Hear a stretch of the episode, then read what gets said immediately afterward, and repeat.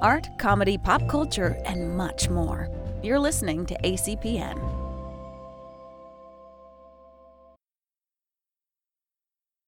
Okay, here we go. Something, something, something, something, something. We came to hijack your brain. We came to hijack your brain. We say what we like and have a blast. Something, something, something. You are listening to something, something, something.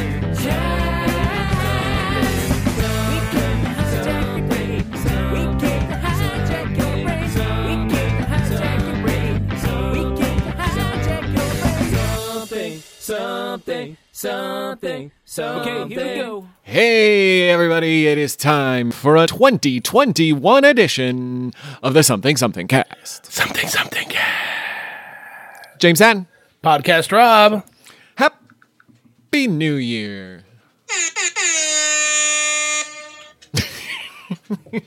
What's going on? It is, this is the first episode of twenty twenty-one. Yes, we took our... You know, we took our little break. We took our hiatus. We hope you guys enjoyed some of the best of uh, stuff we've thrown out there. Um, yeah, so we have a whole new run of show ideas and show thingies that we are going to be throwing at you. So we hope you we hope you get a dig on. Uh, this week, though, we are starting with uh, one of our classic uh, listy sort of episodes. Um, why don't you take it away? Yeah, kind of bringing it back to basics to start off the new year. We're going back to one of our listicle episodes. Uh, we are discussing this episode, our top six, because we can't do five. You know, we're stupid like that. Uh, we have to break the mold in some way. Top six movie deaths. Now, these aren't like, you know, we didn't put them through like a points filter and determines with some sort of scientific accuracy which was the best movie death ever filmed. No, these are our no, personal no. take on our top six favorite, most impactful, most remembered movie deaths. We know there's more than six. We narrowed it down for you. I have one honorable, honorable mention. I think Hatton has one or two. Yeah, but that's what we're bringing for you today, our top movie deaths. Yes, and and to clarify on this, this I because mine range the gamut. This isn't simply like the ones that made me cry the most or oh, the, no. the, the coolest. It's these are just it's a hot mix of movie deaths that evoke some emotion. Yes, in some way. Yes. Well, then I guess uh, I will start us off. Sounds good. Um, I am starting with a classic movie death that I, what I find interesting about this movie death is that in hindsight, it's more important than when it was initially, like when the script was written, nobody knew this death was going to have some sort of value to it. But uh, during the filming of this classic movie, um, Martin Luther King was assassinated. And so they were filming this movie at the time, and the actor who was portraying this character was was getting ready to bounce um, because it's a stupid zombie flick, and this is before there was such a thing as a stupid zombie flick. And he realized that, like, wait a minute, at the end of this movie, like the the, the last man standing is, is a person of color, and then he gets shot. Um, I am, of course, talking about Ben from Night of the Living Dead, nineteen sixty-eight, the first zombie flick, as played by Dwayne Jones. Mm-hmm.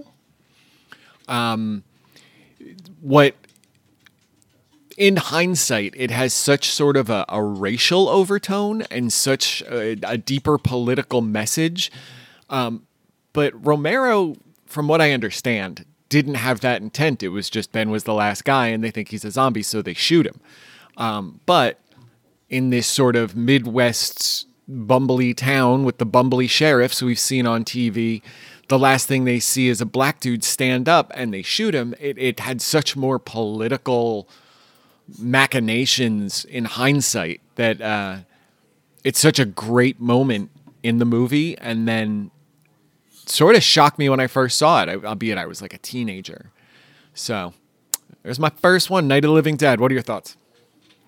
Uh, I think it's a great call. Uh, it did have... It did have impact, like you said, kind of on two different levels in uh, almost two different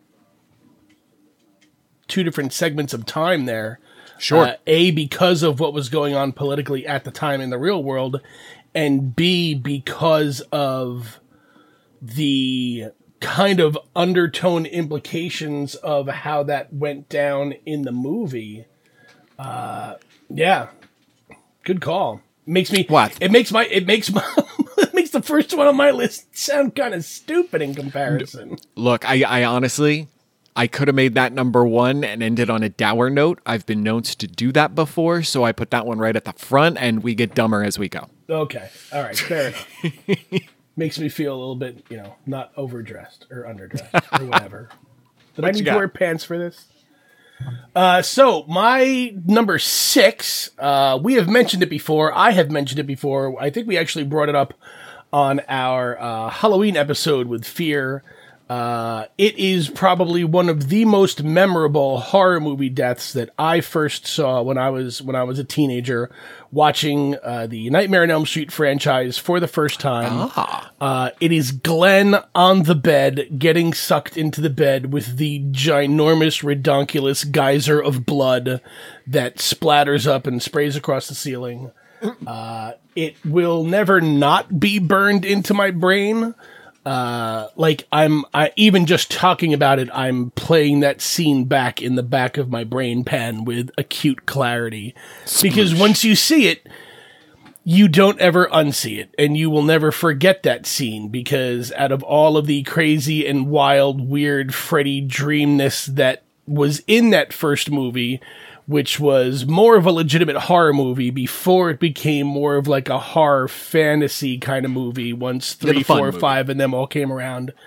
Uh, that was probably the pinnacle of the what the fuck out of that whole first movie. So mm-hmm. number six call. on my list, Glenn and the bed vomit. Yeah, I... um.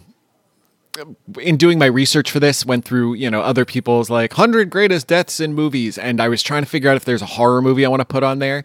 And just as a quick aside, let me tell you, it's so easy to tell how many people haven't actually watched Saw. Okay. Because on a bunch of lists, I saw The Girl with the Reverse Bear Trap. Right. She survives. Dummies. Anyway. Um, moving on to my number five. Now we get, uh, I guess we have the next serious one. I told you they get they get sillier as we go, and maybe none of them are actually silly. Ah. Anyway, this one is a tearjerker. This is one that when I first saw it, I immediately had to go and read the series of books. I immediately needed to know whether this was one of King's adaptations that worked or one of King's adaptations that didn't.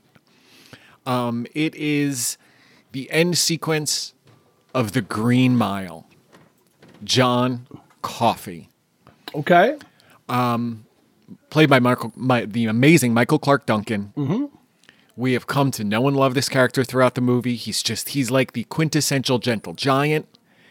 Uh, Michael Clark Duncan was perfect. Like there was no other actor that could have played him more perfectly. And you learn throughout the movie that he is innocent.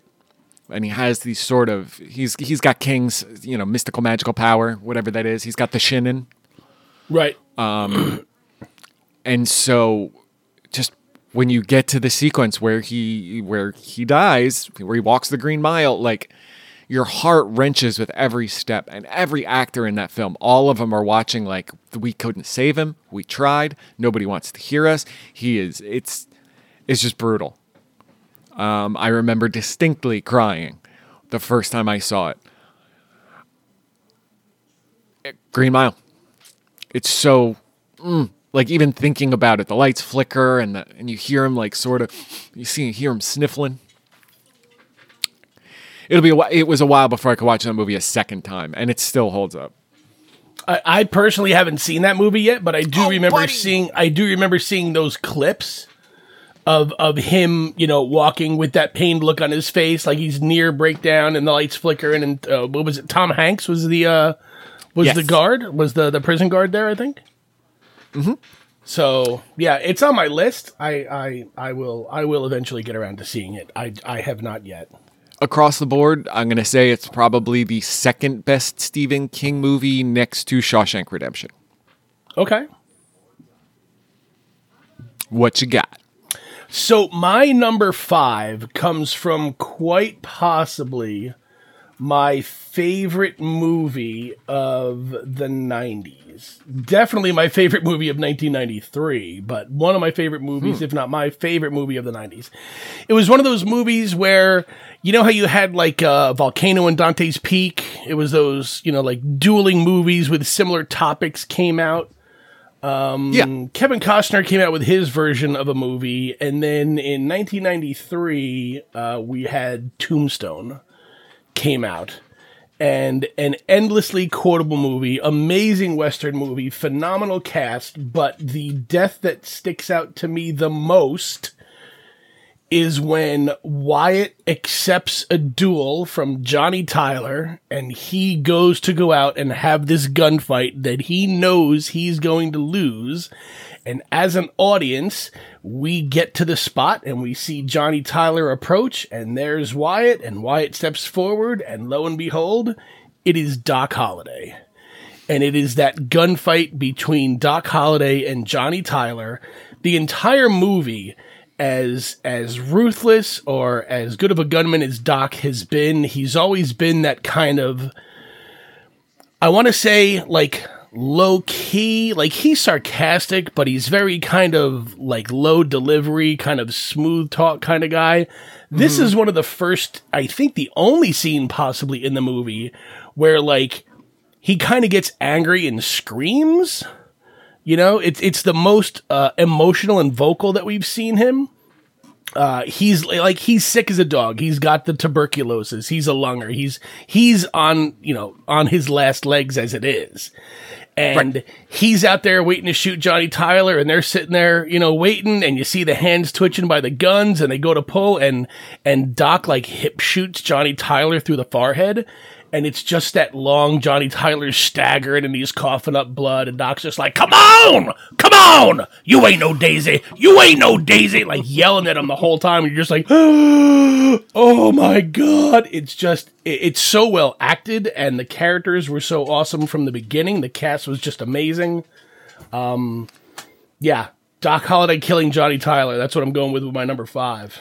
I, I can't argue it. It's notoriously, when this topic comes up, Tombstone is one of those movies that still sits in my, like, I don't remember if I've seen it, and I'm pretty sure that means I haven't, and I know that makes me less of a man. All right, so we're going to have to have, like, a movie night one night, only you'll be watching Tombstone, and I'll be watching Green Mile. Excellent. I'm in. Good, um, good, good. To jump to something a little lighter, this is a movie death from, it comes out of nowhere, but it cracked me up because you don't know if you saw it. Like I, I saw this movie on D V D, not in theaters, uh, to give it a time frame. So it was definitely a, wait a minute, did I miss something? Where did that happen? And John Travolta follows up with, oh man, I shot Marvin in the face. And that's it. There's no like, oh my God. There's no horrifying. There's no like, they're not screaming. The car doesn't swerve. Sam Jackson just keeps driving like Sam Jackson does. And Marvin is dead in the backseat. And like that whole second act of Pulp Fiction is basically the story of how we cleaned up Marvin. It's so brilliant, and it totally disassociates the fact that this is a dude that was in this movie for a little while. Like, they're joking about being on brain detail. They're they're lining it with sheets. They're, it's just fucking hysterical. Marvin's death in Pulp Fiction took me, like, it surprised me out of nowhere. Um, probably the most on this list, other than one, other, other than my number one.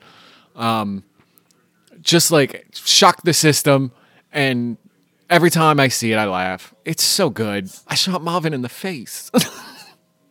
Just so blah. Now, the the funny thing is, is that like Jules and Vincent have been so cavalier with the weapons throughout the movie up to that point that nobody really like you. you there's no uh oh, uh oh right. when he when Vincent kind of turns around and is ta- like from the passenger seat and is talking to Marvin in the back seat and is still holding his gun and just kind of has it casually draped over like the backrest of the seat, you know, it's just like at that point, it's just like, oh, he's got his gun. It's a prop. He's holding it. And then it's the, the pothole bang. And all of a sudden we just see the brain against the back of the wall. And everybody in the theater was just like, yeah, oh my God. And then you get that line. Oh, I just shot Marvin in the face. I, I believe I, I, I'm trying to find it real quick, but I was fairly certain that I had read somewhere that that scene was actually supposed to be filmed wildly differently. Like, really? It, like, it was supposed to be a shot to the throat, and it was supposed to be that whole oh, for, like, gotcha. minutes just dragging on as they figured out what they were, you know, they're arguing in the front seat still, not swerving, not anything, while he's still in the back seat. I, I want to say I, I, I remember reading that somewhere. I can't currently find it right now, but I, I want to believe that that was the case. And knowing uh, Tarantino, I mean, you can build that scene in your head really quickly. Just yeah, them yeah. having the conversation, completely ignoring like the hand on the back of his head. yeah. As Marvin chokes to death. Uh, uh, no, that's a great call. That was that is such a good scene. It's Because, yeah, every time they have a gun in the mo- like, and they have, they fire at people, they shoot people, they're such intent. Like, when, when they're holding a gun, they're going to shoot a gun, or they're threatening to shoot a gun. This is none of that. Right. This is just dicking around. Pulp Fiction, Marvin. Oh, okay, here we go. Hang on. Oh, hit it. Uh, so, actually, it says, in the movie Pulp Fiction, and this is from, uh, this is from a uh, I'll Reddit thread called Shitty Movie Details. Uh, in the movie Pulp Fiction, Marvin's death was not in the original script. Actor John Travolta pulled the trigger on his gun, not knowing he had been given... No, stop. That's ridiculous. I'm not I'm not even going to continue reading that. Okay. It says, it says, actor John Travolta, not knowing he had been given a real pistol, accidentally shot Phil Lamar's head off. Quentin Tarantino liked it so much, he decided to keep it. That's obviously not true. I'm just ignore all of that. That's what happens when you don't vet the the article before you fucking read it on the podcast. None of that I, happened. John Travolta did not shoot Phil Lamar in the face. I, I just love the idea that, that that you now have to add on to that, that now we have a fake Phil Lamar thing that like Quentin had to go find a second Phil Lamar, arguably one of the most exactly. popular and now talented we have to voice dub actors. Travolta's voice saying Marvin and not Phil. Oh my God, I shot Phil in the face. And John, that means John Travolta said so cavalier, oh, I shot Phil Lamar in the face. Exactly. Uh, it does change the entire tone of the second act of Pulp Fiction, though. Yeah, it does. It really does. It becomes Samuel L. Jackson and John Travolta trying to stop Cover, them being arrested. Covering up the murder, murder of Phil Lamar. Oh, you sending the wolf? uh, whew. All right, what not got? doing that again. So, uh, number four on my list. Um, we have, you and I, both together and separately, worked our fair share of Renaissance festivals. Yeah. Uh, there there have been underlying themes and underlying movies that have kind of been some of the the backbone and the the spinal fluid of our Renaissance Festival existence. Uh, one of those movies being Highlander. Um, ah, very good. So for me, uh, the... the final scene of Highlander, it's that showdown between Connor McLeod and Clancy Brown as the Kurgan. Brilliant. Uh, when they're fighting in that that warehouse. And, uh, I mean, let's be honest. The sword fighting when you're, you know, when you're a fifteen, sixteen year old, or, you know, seventeen, eighteen year old, even some early twenties, uh, Renaissance festival goer and patron, uh, the, the fights were awesome. In reality, oh, yes. they were, mm, okay. you, uh, you look back and you're like, hmm. Yeah, but it's that scene where you see the silhouette of them in that dark warehouse against all those windows, and the Kurgan comes rushing in, and McLeod kind of sidesteps and does that swipe across the neck, and then Clancy Brown kind of runs up to the camera and smiles and smirks, and then ever so slowly his head just lolls back, and you see the light coming out of the throat slash as he gets decapitated, and then the windows all break and like crazy. Um... Probably, I mean, obviously the best movie of the Highlander franchise, because they, you know, went downhill from there. But yes.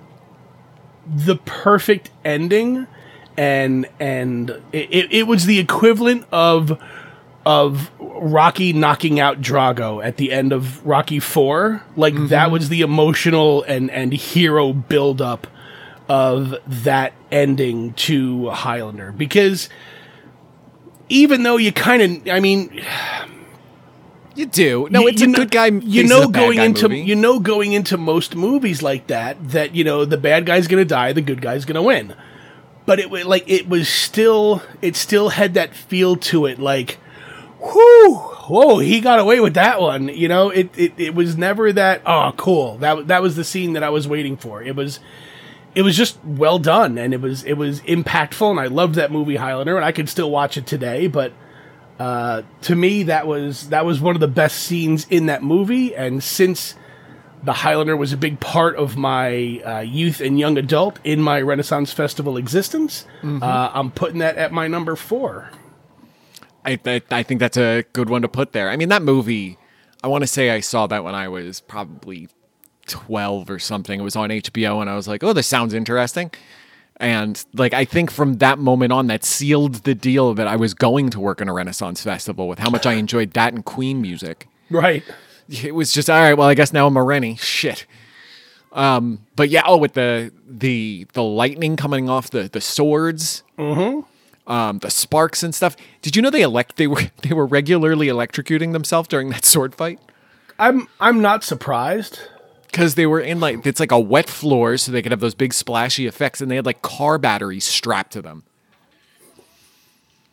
I'm not, I'm really not surprised at all. Because nah. like when you start to read the details of the subsequent movies that came out, like I think Christopher Lambert was kind of like, I his he has vision issues, and I think he was yes. like, so when he was filming the second one with uh, Michael Ironside, like, there were reports that Ironside was terrified through some of the sword fight scenes, because, you know, that's why a lot of it was, uh, a lot of those sword fight scenes were very, uh, like, overhead chops. Mm-hmm. You know, I'm not swinging at your neck. I'm swimming. I'm swinging at a spot two feet over your head, and I'm going to block a spot two feet over my head. So all of the the sword fight swiping, it's like, you know, the old Errol Flynn fencing, where everything is done three feet above us. So even if yes. we miss, there's no fear that we're going to take somebody's eye out. Um, it was it was a it was a throw number one, given our old yeah, fight exactly. choreography training. But the uh, but yeah, the, the the fight choreography was nothing to, to to write home about. But the scene was pretty baller at the end. Because they made the Kurgan out to be just such a badass. Oh, and yes. even through that final fight, like, you know, McLeod never had the upper hand on him the entire time. So it really was kind of one of those, they're pretty evenly matched. This could go either way. Oh. Okay. All right, yeah. cool. McLeod just won. Yeah. It was. It, it did kind of come out of nowhere in it, but yeah, that's what I'm going with, Highlander. I, I mean, from the minute you see Kurgan, you're like, oh, he's the bad guy. Yes. He's got a big dragon helmet with uh, the, the tuft, and he's got a voice like somebody put his face in a blender. He's, yeah. He must be the, he's the baddie. All right, we're moving on to my horror movie one, because it would not be a sure thing without me having a horror movie in here somewhere. Um, this is, so I have two actual horror movies on here, but both of these... We'll get to the other one when we get there, but this one isn't a good movie. Uh, okay. Like, over, it's a fine movie. it's okay. It's a it's a passable horror flick during the era of like a lot of horror flicks. But if I was I, like I I don't even know whether you've seen it, and I can tell you when this happens in the film, and I think you'll know exactly what movie it is. It's the sequence that happens before the, it's all in the first two minutes of the movie, then the movie happens. About twenty people get split in two. No, nothing? Ghost Ship. I I was going to say Ghost Ship. It was, it was, it wasn't that early in the movie. It's the, it's in the first, it is the, it's like before the credits. No. Oh, I am almost, I mean, if I, unless I distinctly forget how Ghost Ship worked. Yeah, no, it wasn't, because it was, it was once they get on the ship, like the first twenty minutes is them finding the ship, and it's no, them but this on is the what ship, happened before that. This is, no, but I, I don't think, so. But they didn't see that, that scene didn't happen until their, until the, the, the recovery guys are on the ship. And it's the one chick who's, uh, it was Juliana Margulies who's following the little girl around and kind of re-experiencing that as it happens. I'm, I'm almost entirely positive that did not. So just to, you know what? Uh, I'm, yeah, because I'm reading, I'm reading the rundown of it now, and you, because I'm like, yeah, I just it does ahead. It does happen in the beginning, but I could have swore that we kind of re-see that scene again. We when, probably do when she meets the little girl. But yeah, yeah. no, I stand because I I was pretty sure that it was because that movie sort of sets you in, be like, okay, we're ready for this. Like it's. Is good, um, because everybody's dancing. They're they're all on the deck. They're all drinking martinis and and I don't know whatever they did in the early nineteen sixties. Um, and that you just you hear the ca- the cable, and people are still dancing. And then a glass shatters, and then just one by one, they all just sort of slough off each other. It's just. Brilliant brutality. Um, I I have probably watched that sequence more times than I've seen Ghost Ship, which is honestly where I was like, maybe I'm wrong because I know I've watched that sequence. No, because I, I actually have the video of it pulled up, and the lounge singer is singing during the opening credits. Like the opening okay. actor credits are going across the bottom as she's singing, and then she kind of raises her hand and does the big, huge finale. And we see the cable go, you know, whipping across, and we see everybody kind of look at fear, and then we see a close-up of the cable get really taut, and it's covered mm-hmm. in, like, red goop, and then we go back to the dance floor, and everybody's kind of looking around very slowly in shocked surprise of what the hell happened, and then they start sliding in half. So, yep, you you are correct. I stand corrected. Ooh. I thought it was later. I thought it was later in the movie. I thought it was when the the they get onto the ship and they're experiencing what the ghosts experienced, and that right. that she caught that. But nope, you are correct. Right in the beginning of the movie, here it is. Watching it right I mean, now. And still a great that, scene. Uh, that would lead to a very good episode of of movies that the opening scene overset themselves for the rest of the film. Because the rest of Ghost Ship's okay. Hang on a second. It's a it's a fun ghost movie. So Ghost Ship. Hang on, hang on, hang on a second. Oh, please. Movies. Yeah, it's going to the list.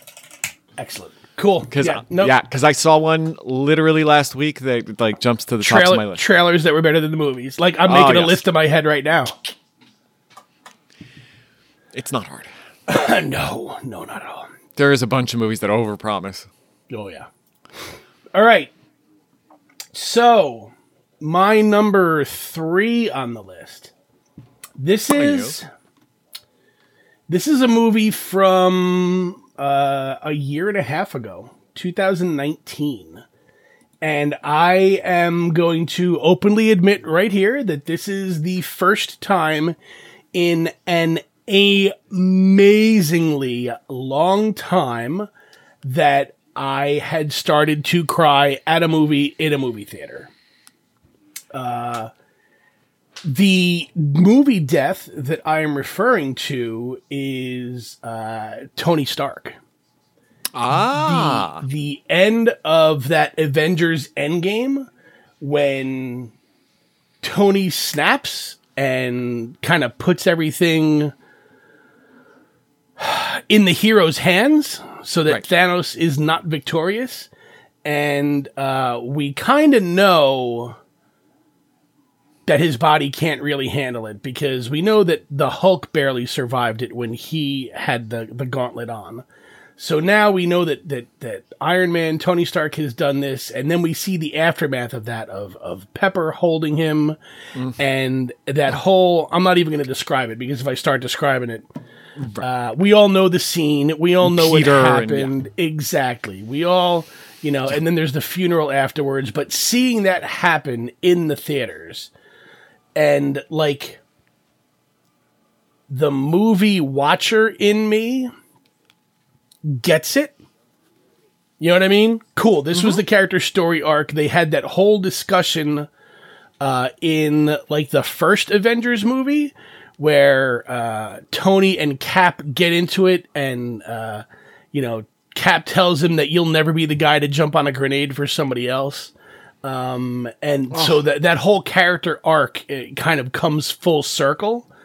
Uh, and we also knew kind of at the time that uh, Robert Downey Junior's contracts were coming up for the, you know, for full films, for the Avengers movies, you know, as a whole and everything. Uh, so it made sense to do what they did. And I think if we go back to our episode that we did with the Two Girls, One Podcast about our Avengers Infinity War predictions, I think we may have said that we were probably predicting that Tony was going to be one of the ones to go.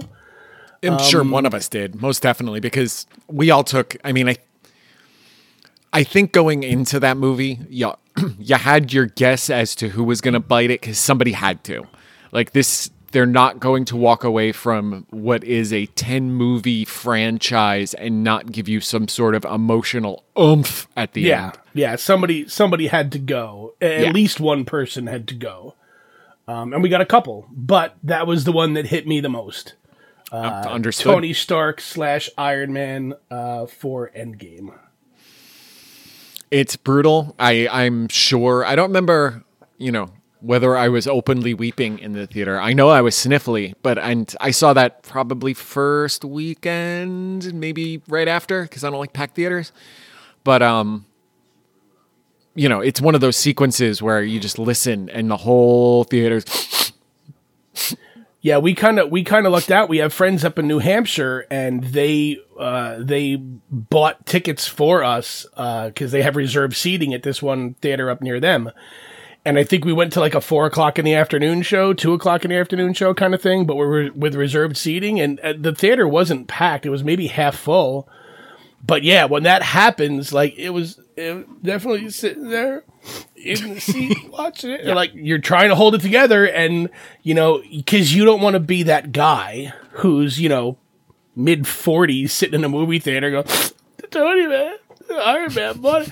So you're you're kind of you're holding it together, and you're I get some my eye itchy a little bit, and but throughout the rest of the theater, you hear the same thing, like. How can you not? And you're like, okay, cool, I'm not the only one, but I'm still not going to be like the first to just let the dam loose, you know? I'm not going to, uh, uh, uh, uh. That wasn't going to happen. Nobody did that, but there was a lot of that whole...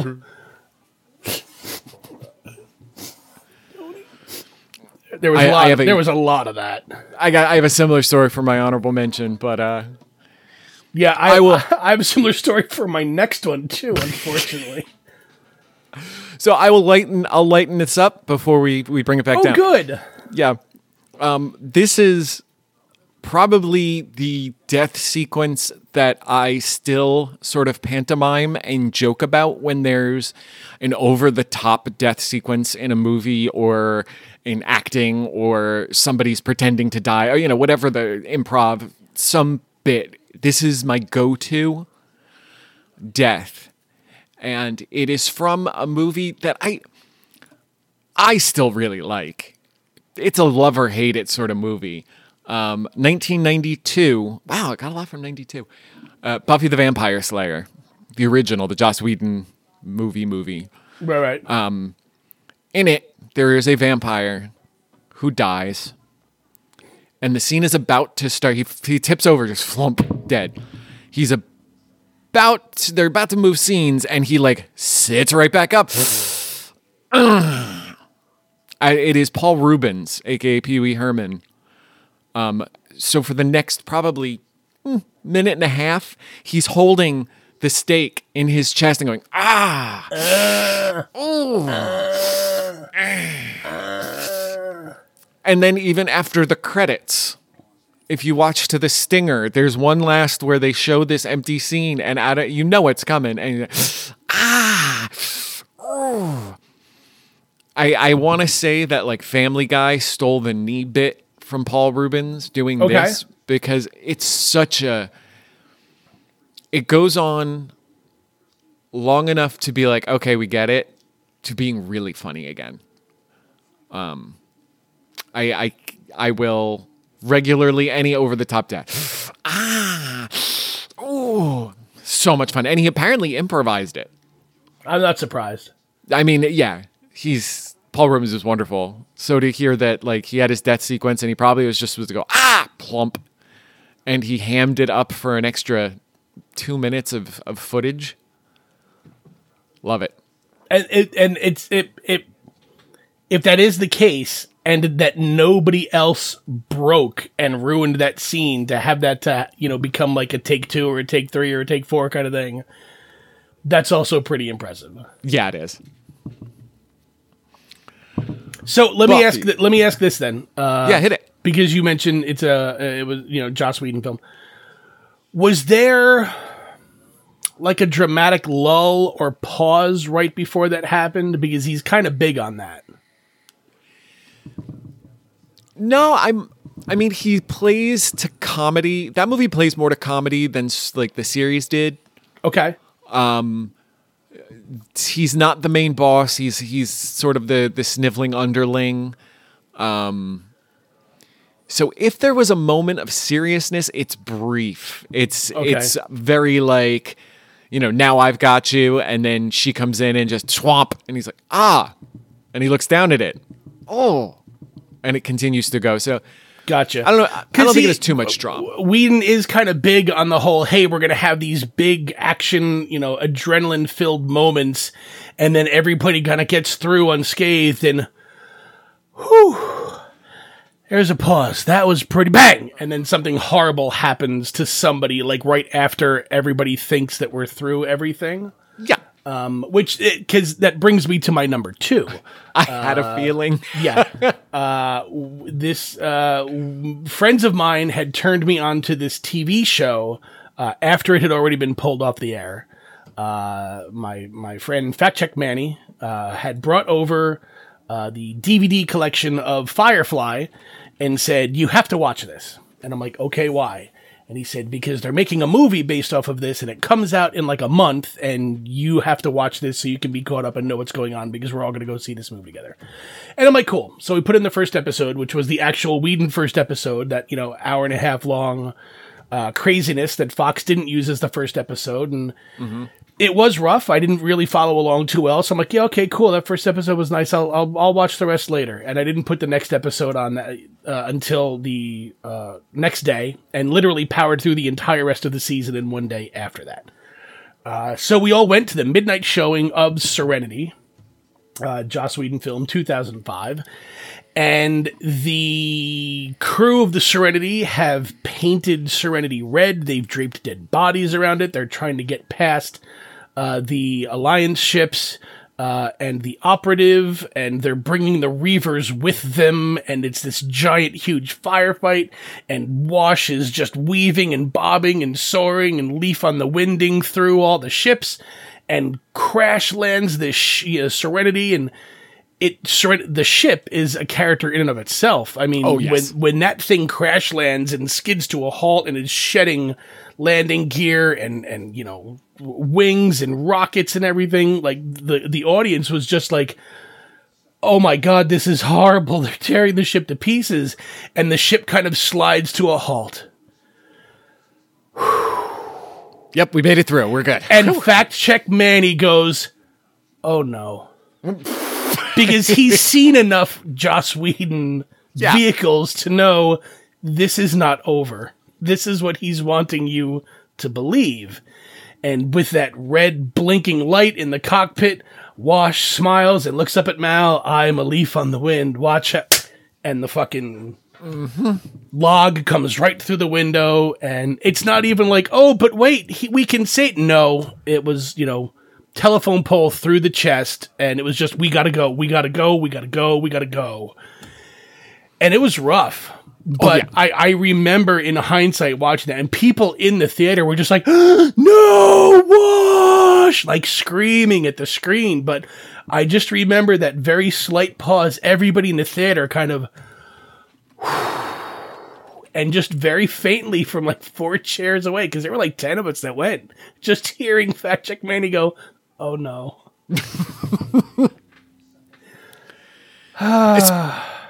Especially because it's, It's Alan Tudyk. Yeah. And he's beloved. Like, you can have your opinions as to whether Mal's a good guy or not, or whether uh, What's-Her-Face is, is a crazy person, or whether the doctor's stupid, or you know, any of that. You can have your arguments about anything in that. The relationship between Wash and What's-Her-Face is, like, the heart of the goddamn damn show. Well, yeah, Zoe and Wash, the Zoe, the, thank the, you. The, the the relationship of their their marriage is amazing. Um, like the backstory that you get from Wash's character, and like, yeah, there there can be questions. There is no question that Mal is a good guy. There's a question of how pragmatic Mal is, because right, Mal yes, will course. make decisions that need to be made, and he will not hesitate to make decisions that need to be made. But that being said, like if you look at war stories. Uh, when him and Wash had gotten captured by Niska, and, you know, th- they're getting tortured, and Mal is intentionally egging Wash on, telling him what, he, you know, I'm, I'm going to make love to your wife when you die, so you better not die, because I'm going to go take her right on your bed kind of thing, mm. to keep Wash, you know, around so that he doesn't just pass out, and you're just like, that's...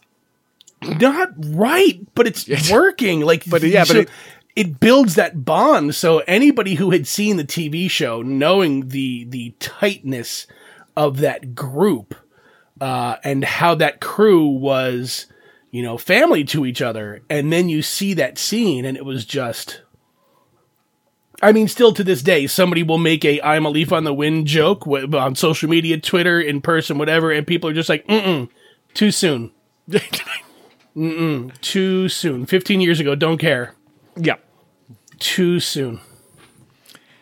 Uh, I, and then, so the there was a there was a round table uh, that they had did, uh, like a video round table of the the actors, and uh, it, it was it, it might have been a video round table, might have been in the extra features on the D V D. But there's a point where they're kind of they're they're filming the the, the table reads for it. Mm-hmm. And, uh, and Alan Tudyk is joking, like, that, did I, I don't think I have a complete script. I don't, I don't have anything after, after page twenty-eight. Is that, and everybody else is like, oh, um, that's so weird. I'm not, must be a mistake or something. Uh, just push on through and see where yeah. it takes us. But, uh, yeah, Hoban, Wash, Washburn in Serenity still up there, still gets me. I get it. I get it. For as, for as me who, you know, I don't put Serenity as high as the rest of the universe. I enjoy it. Well, you're um, just wrong. I get it. I also understand that that is so brutal. So now, Taka, let's move to my brutality, my number one. Mm-hmm. Um, this movie I don't think you've seen. I'm, I'm ninety-nine percent sure you haven't seen it. And it's a movie that I don't like. Which I find interesting. Fantastic. But it's I know. I'm I'm I'm starting strong here. It's the problem is is that it's in a genre of horror film that I either really love or really hate. Um, and this one happens to be about half a movie I really like and half a movie I really hate. It is Hereditary. It is the, it, it, they call them elevated horror uh, because there's sort of an artistic underground thing going on. You know, when they're really good, like Get Out, I think they're phenomenal. When they're really bad, they're hereditary. Because the, the bit of this movie is it's about mourning loss. And the beginning of the movie starts with um, the mother of the family. Her mother has passed, and they're all dealing with this loss in their own individual ways. And the family clearly is broken. They're in, they're ill communicative. They don't deal well with each other. And so because they're mourning this loss and arguing with each other, it's just uncomfortable. And you kind of are like midway through the movie, you're like, what's going on? The younger girl, her name is Charlie. She keeps making this noise, this noise. And you're like, is this going to be like she's inhabited by ghosts? Is she like... Like, what is, what's going on with this damn movie? And so the son, who's despondent and doesn't want to take care of his little sister because the parents are, I think they go out somewhere, or they're fighting or something. He goes, you know what? I'm going out. I'm going to a party. Charlie, you're coming with me. And she just kind of looks spacey and just go. And so she goes to the party. He gets high with his friends. And she eats a cookie or a brownie or something, and, and it's it's established she has a nut allergy. So she starts, and you're like, oh no. So now stoned son has to take her, get in the car. They're on their way to the hospital. She's in the back seat, much like Marvin if he was shot in the throat. And you're like, oh, this is going to be bad, this whole thing. And it's really uncomfortable. The whole movie has led up to this moment. It's just been uncomfortable people for a fucking half hour. And so you're like, okay, this is where shit's going to get bad. This is where the ghost is going to, or the demons, he's going to make a deal with Satan. He's going to... She unrolls the window to get some air, to try and like force air down her throat. And again, she's probably ten, eleven years old. And so she's sitting there doing that... thing, and she sticks her head out of the window, and all you see is a wood sign post, and there's a crock. Party people out speakers there, and she's gone, and it like just stops the movie. Like it, the movie even like cuts to he comes home and he just goes to bed, and the parents don't notice that Charlie's missing. And the next morning, hey, where's Charlie? And from there, the rest of the movie goes on. But it is such a out of nowhere. And it's so ninety fucking degrees away from where you thought this movie was going. That it like cold water on the face, shock to the system. It doesn't matter whether I love the movie or hate the movie. Me and wifey were just like, what did we just see? It's just cold water. It's brutal. So there's, that's the reason it's my number one. Hereditary. Okay. Yep, I'm actually no. I see it. I'm. I'm. I have a clip of it up on the other screen. Oh yeah, yeah. I mean, it's out of context. I'm just. It's just sure. That clip, but you know, I'm sure it has a lot different impact when you watch ah. the entire thing leading up to it. Yeah, because but it's I, I can. Very... I can. I get a sense of what you're talking about because it's very slow. Otherwise, this movie is very drawn out because they want that moment to really just catch you unawares. And this, um, well, the from what I'm seeing here, it's like a minute and thirty scene, and it does kind of lead you into the something bad's gonna happen, something bad's gonna happen, and then it happens, and then there's literally like maybe fifteen seconds of very, very far away shot in this, you know, at dead of night. There's no stars in the sky, there's no street lights, and you just see very faint headlight and very faint taillight of the the S U V just parked, just stopped in the road. Mm-hmm. After, like, as you you know, this guy's wrestling with the impact of what the fuck just happened. Yeah. Um, so I'm sure, yeah, that watching the entire scene um, would be uh, or watching the entire movie would have a would have a very uh, impactful feel on that scene. Good call. Thank you. Thanks. So for my number one, uh, I went with the definitive Christmas movie. Uh, Interesting. Mm-hmm. Uh, it, I'm just going to get right to it. The actor did not know what was going to happen at the time, so when the director let go of Hans Gruber's hand and he starts to fall, that look of sheer panic and shock on uh, Alan Rickman's face was real and genuine. Because uh, it was like, okay, on three, I'm going to let go. One, ah! Uh... So, yeah, Hans Gruber falling from the top of Nakatomi Plaza at the end of Die Hard. You really had uh, me on the hook for that. I'm like, definitive Christmas movie. I mean, just, where's the lie? It, there's no lie. Thank I, you. I it was just, I was thinking, like, Miracle on thirty-fourth Street? No. Like, Gremlins? Is it like Christmas talking about story? Phoebe Cates no. talking about her dad in the chimney? No, no. Hans Gruber falling from the top of not falling from the top of Nakatomi Plaza. Come to the party, have a few laughs. I mean, I, I can't argue it. Yes, I, just, I, I don't think anything else need be said. To be perfectly honest, it was. Nope. It's it's. It is Die Hard. Yep. I'm with you. Um, I do have a couple quick honorable mentions. I'm not going to linger too long on them. Cool. Uh, I, they are both more of the animated variety, specifically um, every Pixar movie ever. Uh, I wanted to tell the story of Up because we went into that opening weekend, and if you've never seen Up, the first two minutes of this film is just watching someone die, and it's wonderful and sad and beautiful and heart-wrenching, and like I said, we saw it probably opening weekend, first day or two it was out, so nobody knew what we were walking into. We were sitting there, it's a new Pixar film, we all love Pixar movies, we're gonna sit, we're gonna enjoy it, and it's just a, you get to watch this couple grow old together, and the wife pass, and it's just miserable. Um, but it's beautiful, it really is legit. And my other one is a uh, equally sad cartoon, very different.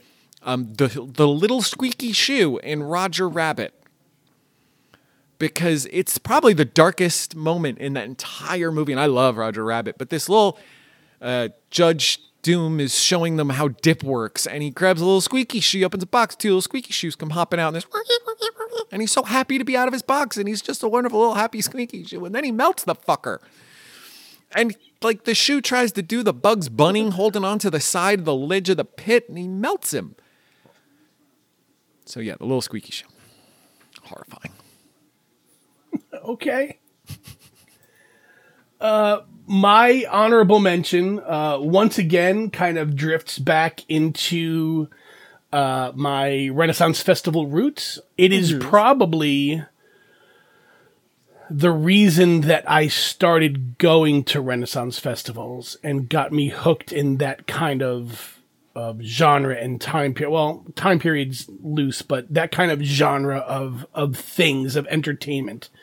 Um, it also, I was first introduced to it uh, when I was in junior high school, and I had joined the Dungeons and Dragons Club, ah. which had just formed.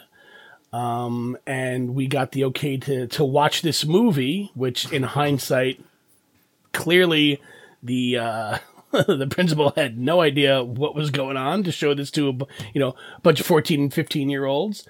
Uh, but the movie is Excalibur. Ah, okay. I was like, um, these isn't monsters? No. Amazing cast. Well, no. Hey, we're going to show movie Excalibur, but it's, you know, Arthur and Lord of the, you know, uh, Sword in the Stone. Oh, yeah. Cool. Yeah, and uh, Egwene gets raped by a dude in armor like five minutes in, but that's okay. Yeah. That, we, we'll just, you know, gloss over that. Mm-hmm. Um, but I'm talking about the end scene. The end scene between Arthur and Mordred. Uh, I, I jokingly refer to it as the ground beef scene because there's a scene. Uh, Arthur's forces meet uh, Mordred and Morgan Le Fay's forces on the field of battle. Uh, I actually got to use an Excalibur reference on Twitter the other day. Uh, somebody had made some comment about, uh, it was, it was during all of the crazy election voting conspiracy things. And somebody said, you know, somebody was okay, being yeah. sarcastic, saying, oh, look, uh, there's all this fog here, obviously keeping people from finding where the voting location is. So obviously, and I responded with a gif of Mordred going, fog? Mother said there would be no fog. Um, Which I'm but, sure went over their head. Uh, absolutely. I think like two people were like, oh, nice. Everybody was like, uh, what? Um, but it's the scene where Mordred stabs Arthur with his spear. And Arthur grabs the spear and pulls himself down the spear. Not off the spear. No. Down the spear towards Mordred so he can stab Mordred with Excalibur. But it's like Mordred stabs him with the spear and Arthur grabs it and pulls himself forward, and out of his back is just like flump. It looks like a, it looks like a canned ham that somebody hit with a baseball bat a bunch of times, or like five pounds of ground beef just like fell out of the back of Arthur's armor, right, to kind of show the rest of that, you know, visceral wound that the spear is just taking flesh out of Arthur as it goes. And it was kind of an unnecessarily unscripted, humorous part in that scene, because you're just like, oh my god, oh, he's... What was that? But, uh... There's it, lunch meat coming out of it. Yeah, but it's, it's very impactful, and I don't... It's hard to say if the movie holds up. I mean, it doesn't. In the grand scheme of things, I don't think Excalibur holds up uh, uh, filming-wise, no, but, but it. But I don't think you watch a movie like that now. This movie came out in eighty-one. You don't watch it going, oh, but it could be so much better made now, or, oh, those effects are terrible. Like, you watch it f- through the lens of nineteen eighties, of early yeah. nineteen eighties. And the cast is still baller. Um... I was going to so, say, it's the it's the same way that it is with all my nineteen seventies sci-fi flicks. You don't watch them because of the C G I. You watch right. them because you accept that they're in spandex jumpsuits and everything is like flat colors and most of them are gray. Right. But uh, for those of you who have not seen this movie yet, I would recommend watching it uh, at least once. Oh, sure. Uh, you know, just so, so you can kind of go through life saying, hey, I've seen Excalibur. But uh, that's that's my honorable mention, the uh, Arthur Mordred lunch meat scene at the end of the movie. Spam. What about you folks out there? What uh, deaths did we miss? What are your favorite deaths from movies that you think, like, I don't know, either blow ours out of the water or had an impact on you, change the way you view the world? Let us know. You can let us know on our website or on the Facebook, or on the Twitter, or on all the wonderful places, and you can get those links at the brand new, brand new fancy, have you checked it out yet, somethingcast dot com. Absolutely. What else you got, my friend? I You wrapped it all up, put a nice I little know. bow on it. I did. And that was also, so I'm, I'm sure you guys realize, sometimes we record things a little out of order. The website's not done yet at the time of recording this, so this is a time bomb that I've set myself.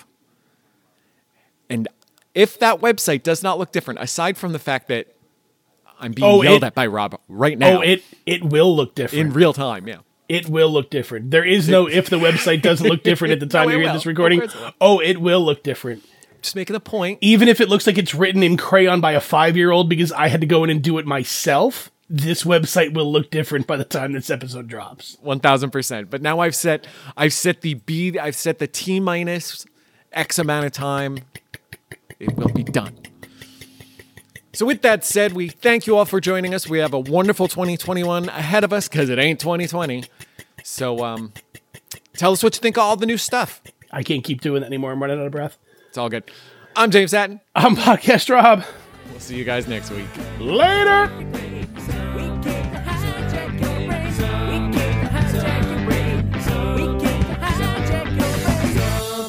Something, something, something. Okay, here we go. A C E N